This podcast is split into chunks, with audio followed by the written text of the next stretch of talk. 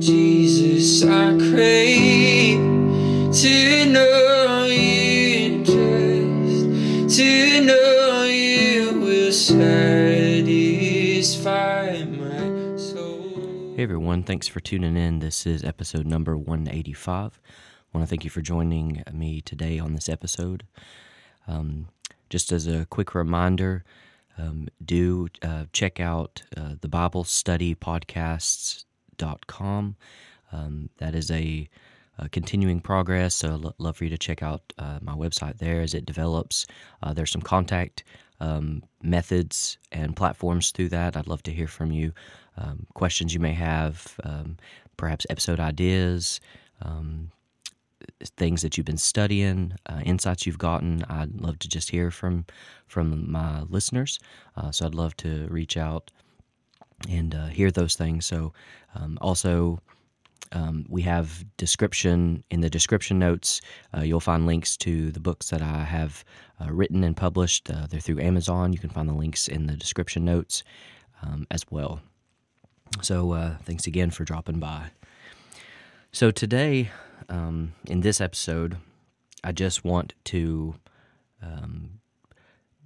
not so much casually, but just organically, I want to just read through some and just maybe throw some thoughts or some suggestions out to consider out of Matthew chapter 5. You may be familiar with this portion.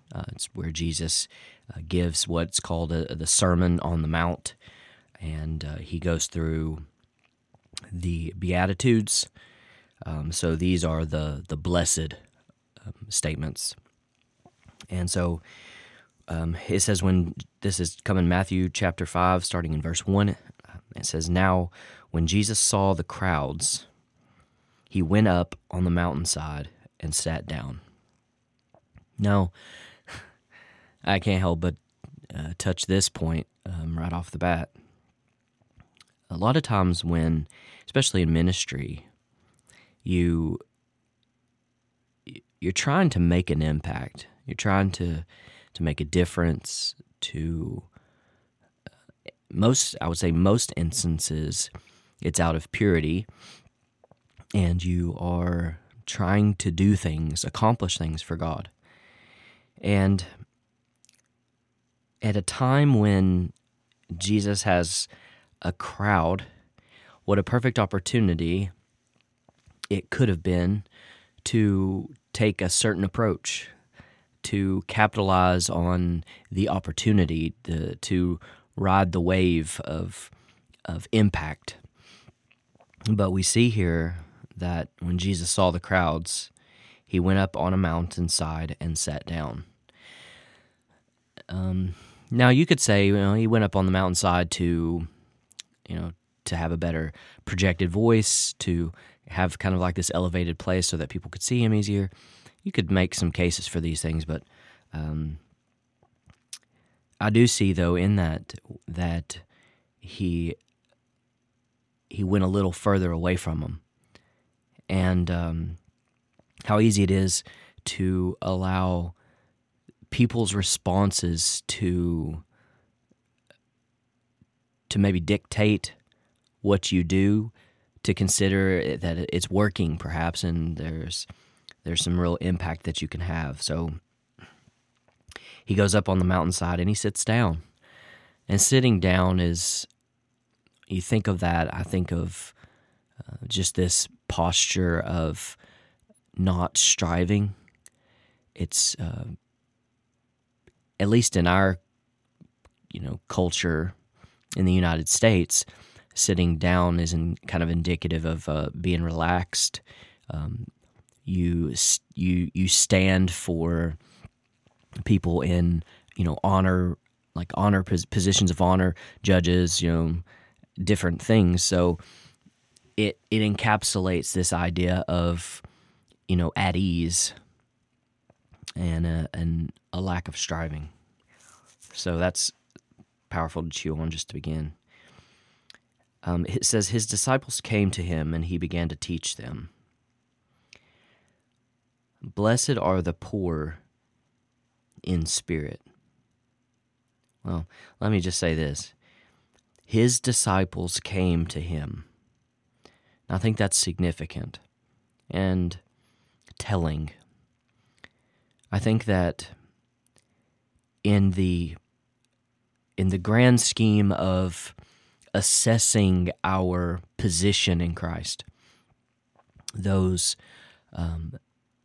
that are Jesus' disciples will come to him. And I think this speaks to the nature of what's in your heart, the nature of the condition of your heart, and it tells you of your position in Christ. Being in Him, you want to be where He is. So I think it's very telling that it says His disciples came to Him. So what does that mean for those who did not come to Him? Maybe they weren't His disciples. Do you yourself have a desire to come to where Jesus is, to be near Him, to interact and engage with Him? If you don't, maybe you're not His disciple. Well, that's very concerning, because especially if you think you are, that would be very alarming. If you have an idea that you are His disciple, that you are in Him, but you have no desire to be where He is, you have no desire to come to Him, then that should be very concerning.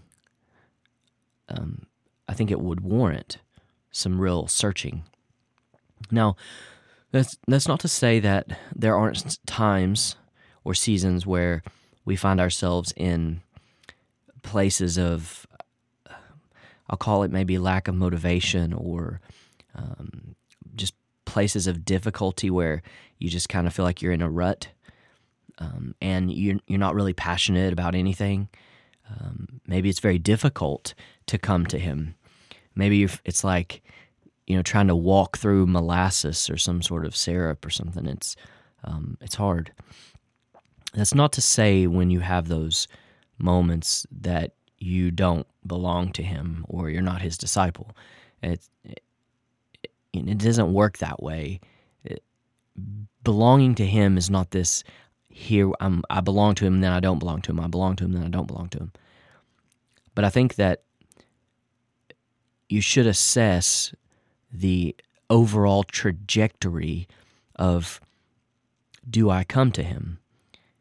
And I think by searching that question and trying honestly to answer it, it's very telling. And so take what that tells you and then do something about it, whether that's appreciate the relationship all the more because you belong to Him, or because you discover maybe I don't belong to Him, and what can I do about that? And Jesus said, if any will come to me, He will not turn any of them away. So there's, for every conclusion you draw, there's an action, an actionable item that can be on the other side of that. So I encourage you to do that. So it says in verse 3, well, we're not getting very far very fast. Blessed are the poor in spirit, for theirs is the kingdom of heaven. I've heard a lot of people say a lot of, draw different conclusions about what some of these Beatitudes, these blessed statements are, and what they mean. And I appreciate all of them, but I would say that I have yet to find, and not that I'm the barometer of truth, but I've yet to find anyone who has could draw a period or an exclamation point on the conclusion of it entirely. There's great thoughts to be said for, what does blessed are the poor, what is poor in spirit? And I've heard some wonderful explanations. For example, we're not just We're not talking about those who are physically poor, although I can appreciate an element of a physical, like a physicality of poorness. I can appreciate that, how that could take shape. But poor in spirit, we think of someone in poverty in spirit. They don't. Their spirit longs for something more, and those who are attempting to reach out and take hold of the more, they are blessed. Why? Because theirs is the kingdom of heaven, and you could say the kingdom of God. You could just say the kingdom, and. Not of man, but of God, because in the kingdom lies the King, and in the King is the fullness of all things, who is Jesus. So it's a really neat idea to think those who in their spirit are reaching for that which they feel they have not laid hold of, not from a sense of greed and to try to accrue or to check boxes or elevate themselves. It's those who feel that they continue their journey in their spiritual pursuit of God in Christ. Those who have not yet feel they have attained it, they are blessed. Why? Because they can reach for the more that is in Christ. So I say that's just one example of what could that mean? Because there's an unending treasure trove of what is potential inside of Revelation, as long as it stays within the bounds of Scripture. That's very critical to remember. Sometimes we get on this path of spiritual enlightenment, and we go beyond, not in the sense of beyond what's explicitly said, but we go beyond the bounds of Scripture. That is to say, so much so that we void Scripture for the sake of enlightenment or supposed enlightenment. We void the Scriptures because of extraneous or outside resources that we're using to proclaim this alleged insight. So be very careful. I encourage everyone to pursue, to understand, to keep reaching for understanding and revelation and insight, and God will show and reveal to those who are hungry. But never let your revelation contradict God's word, because if it does, if it contradicts it, then you need to throw it in the garbage, because God will not contradict what He has said. He's not a liar. And He's not deceitful, and He's not a trickster. We know those are all qualities of Satan, and we also know that Satan will come as an angel of light, so he's very deceptive. He will appear as though, whether physically or in the mind, as though he is a dealer of light, when in fact he's a dealer of death. So don't allow yourself to be deceived in believing that something is true, but there is a precedent that is contrary to that in Scripture. Don't receive revelation that contradicts Scripture. It's very important. The Bible, God's Word, the Holy Scripture, is and should be the plumb line of your truth. It should be the scale that your revelation is placed upon. If it violates the Word of God, then toss it out. So verse 4, it says, "Blessed are those who mourn, for they will be comforted. Blessed are the meek, for they will inherit the earth." And as you'll notice as we go through these, it's kind of an opposite reality to what we see in the world today. You know, the meek don't inherit or take over things. That's the bold, the daring. You know, the opposite of, you know, those who mourn shall be comforted. So you may have heard it called this upside down kingdom. I've heard others call it the right side up, the way it should. This is the actual way. The thing that we experience in our kingdom on earth is kind of this backwards idea. So I appreciate both of those, but you'll notice that as we make our way through some of these, is they seem very opposite, opposing ideas. And so we should allow that the Word of God to challenge our paradigm. And then, if needed, we tear our paradigms down and we allow God's Word to rebuild that which is needed. And so many times we have these paradigms that we have allowed to grow, or that we have built, or we have allowed others to build upon. And so we have to be careful when we have those structures built in our understanding or our preconceived notions on things.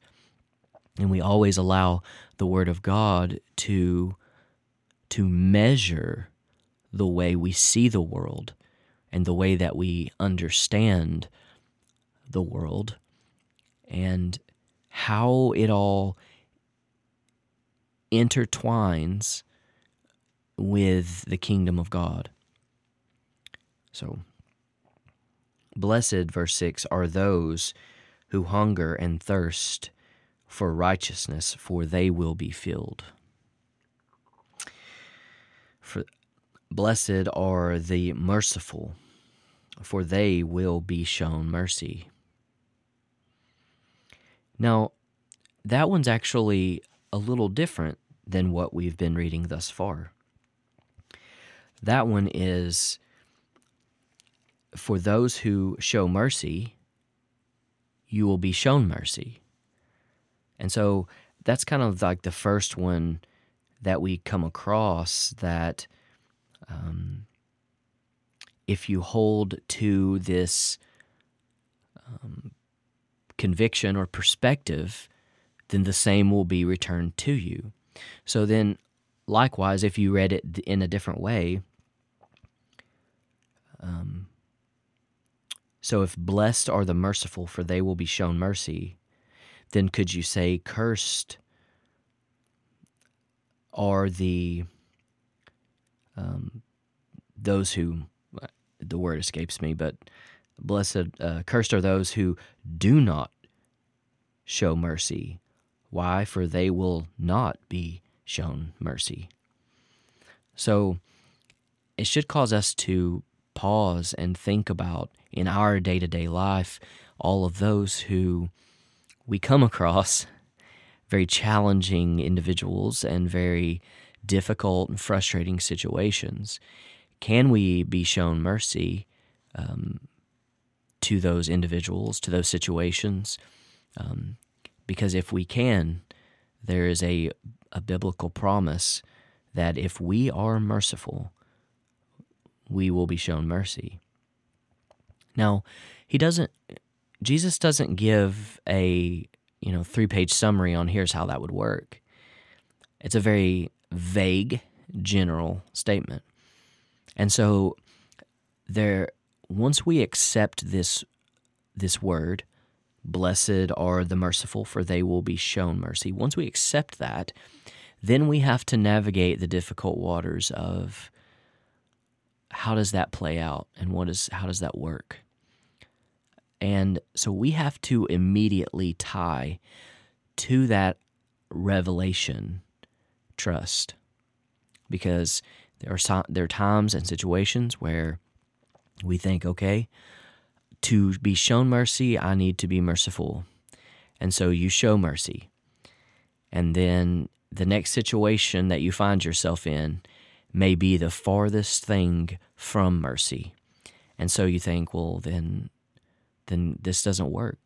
This isn't true, and it's a lie. And if that doesn't work, none of it works. And so I've believed a lie, throughout my exploration of God's Word. Well, that's a very tempting conclusion to draw. And if you're going by the wisdom of man, it's a very rational conclusion to draw. If this produces that, and that is not produced, then it's a lie. So what we have to do is understand that the 3-page summary we never received. We don't know how that works, but we have to trust in God's Word. We have to trust in His character, because how we think something should play out, and if it does not, we think immediately that, God didn't care about this situation or my desire for this, when in fact perhaps He knows greater than we could ever imagine, that if we had have went that way, then it could have been a huge tragedy for us. And so when things don't work out like you think, don't go straight to God let you down. Go straight to what is He doing and how is He working this through? But even if I never get the answer, I have to trust in His character, that He is good and He has good plans for those who are in Him. So just like a father cares for his children, we have to cling to that idea. And in doing so, we may not have the answer, but we can trust. Verse 8, blessed are the pure in heart, for they will see God. Now, that's a big statement, and honestly, it's a pretty far out there statement. What does that mean? I think, many of us can understand the idea of, a pure heart, those who are pure in heart. But what does it mean to see God? Are we talking here like with the eyes we will see God? We will see God in, so to speak, in a situation, like God was present among the situation. Of the host and myriad of things that could mean, we are tasked with navigating what that could be. But whatever it means, we know the key to it, or we know the formula, so to speak, and that is purity in heart. Now, that's an easy thing to say, not such an easy thing to do, and not just do, but more so be. How can you be pure in heart? Well, I think that could be an interesting study on its own, and the Bible, I'm sure, has much to say about that, and we see some of those things play out in certain biblical characters. Maybe you're thinking of some. First one that comes to my mind is David. And how do we reconcile this idea of being pure in heart and the state of our humanity, our fallen and brokenness? We are new creatures in Christ, and we are wearing the righteousness of God in Christ. And so there's a lying voice to each one of us that's trying to whisper those things of who we used to be and what we used to want. When we've been reborn into Christ, there's a lying, deceiving voice that's nagging to get us to follow once again the deceit and trickery of the world, of the flesh. But we are to crucify the flesh, to deny self. And so how do we reconcile this idea of being pure in heart and the attempts of the enemy to drag along this, as Paul put it, the old man, the old you before Christ. And so how do we reconcile this purity in heart? How do we come to purity? How do we become pure? It's certainly, as Paul would affirm in Romans, it's certainly not by what we do, that because all of what we do is never enough. It's rubbish. All of the greatest accomplishments of Paul he considered dung. Anytime he said he wants to do good, he does bad, and he does not do what he ought. And so there's a friction.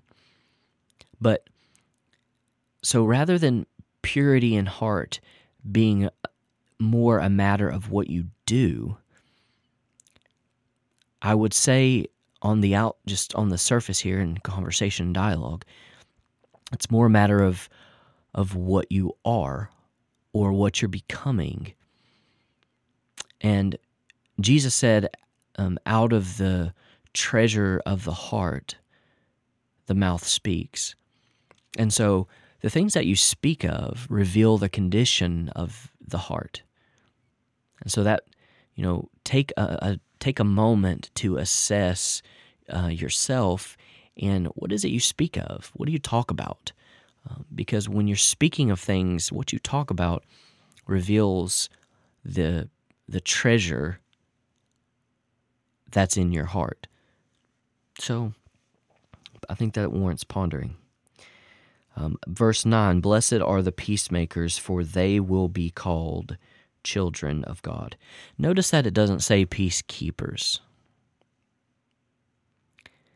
We've all had those moments where we're trying to keep the peace between individuals, between friends, between family. We're trying to keep the peace, trying to maintain it, and that can be very difficult and tiring. But this word specifically says peacemaker. So to me, that shows, that tells, though, that where there is no peace, you are making peace. Not in anything that you have or can do in yourself. Any peace product that we produce is a byproduct of the peace of God. But there's no doubt there that those who are children of God are peacemakers. They are making peace where there is no peace. And I think an important question that we should all ask ourselves is, because it says, "For they will be called children of God." So being a child of God should be equated to this revelation that you are a peacemaker. Now, if you find yourself answering the question, "Well, I'm not a peacemaker. In fact, peace seems very far from my place and my sphere of impact." Well, I think you need to be asking those questions, those tough questions of why is that? What is disrupting my ability to make peace? Remember, we're not making anything. It's from God. But the Word says what it says. Blessed are the peacemakers. So take it for what it says. Ask the questions, even though they be tough and hard. Ask them and allow God to reveal things, to show you things that maybe is hindering that ability to make peace. And then lastly, blessed are those who are persecuted because of righteousness, for theirs is the kingdom of God. We see that theirs is the kingdom. We see that, on more than one occasion. We see that in verse 3, where it says, Blessed are the poor in spirit, for theirs is the kingdom of heaven. And then in verse 6, Jesus mentions those hungering and thirsting for righteousness. And then there's a new concept introduced in verse 10, that of persecution. And so blessed are those who are persecuted because of righteousness. And I think that goes without saying, to elaborating too deeply, when one pursues righteous living, not a holier-than-thou mentality, but to pursue that of righteousness, to stay away from or reject the traditional way of the world, there is persecution from your family, your close friends and loved ones, most definitely those who are hostile towards you and maybe the faith. This podcast has people listening all across the world, and many of you who are across the oceans and in places that we've never been before, many of you suffer persecution, true, genuine persecution, fearing for your life, for being discovered for your faith. We in the United States can't imagine what this is like. And so we're thankful for your faithfulness, and it's an inspiration to us here in the United States who, we may get fussed at through social media when we profess something we believe to be true of God or of His Word. And so we don't have any idea what it's like to face the kinds of persecution that you believers are in other countries. And so we're thankful that how God has used you through the persecution. We wish it to stop and pray it to stop, and would pray that your ability to express your faith is unhindered, and that God would protect you through all of those, difficult and scary times, that your families would prosper. But we know that God's kingdom is an everlasting kingdom, and it will not ever be stopped or destroyed. And so we know that God will take those moments of persecution and multiply it in terms of the effectiveness of God's kingdom. And so those who are persecuted because of righteousness' sake, theirs is the kingdom of heaven, or the kingdom of God. And so we'll stop here on this episode. The Beatitudes, as you read through on in Matthew, are just laced with so many nuggets of truth, of revelation.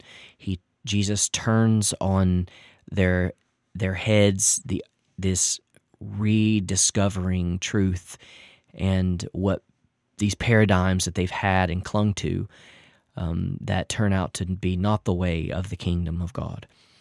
And so I would encourage you to continue to read through, and even though you have maybe many times, revisit this and ask God to show you new revelations and insights into what He's saying, what truths can be found for you today in that. And so I thank you for journeying with me through this, and I thank you for being a faithful supporter of this podcast. I pray that God uses and multiplies all that comes out, that it would be the work of the Holy Spirit. It would be effective. It would grow and multiply in all places so that people would have access to the gospel, to the truths of God's kingdom. And I pray that I be a good agent for that. Pray for me as I pray for you, and we'll see God's kingdom manifest around the earth as it is and will continue to do. So thank you for joining me, and we will see you on the next one. God bless. I would trade a million lifetimes for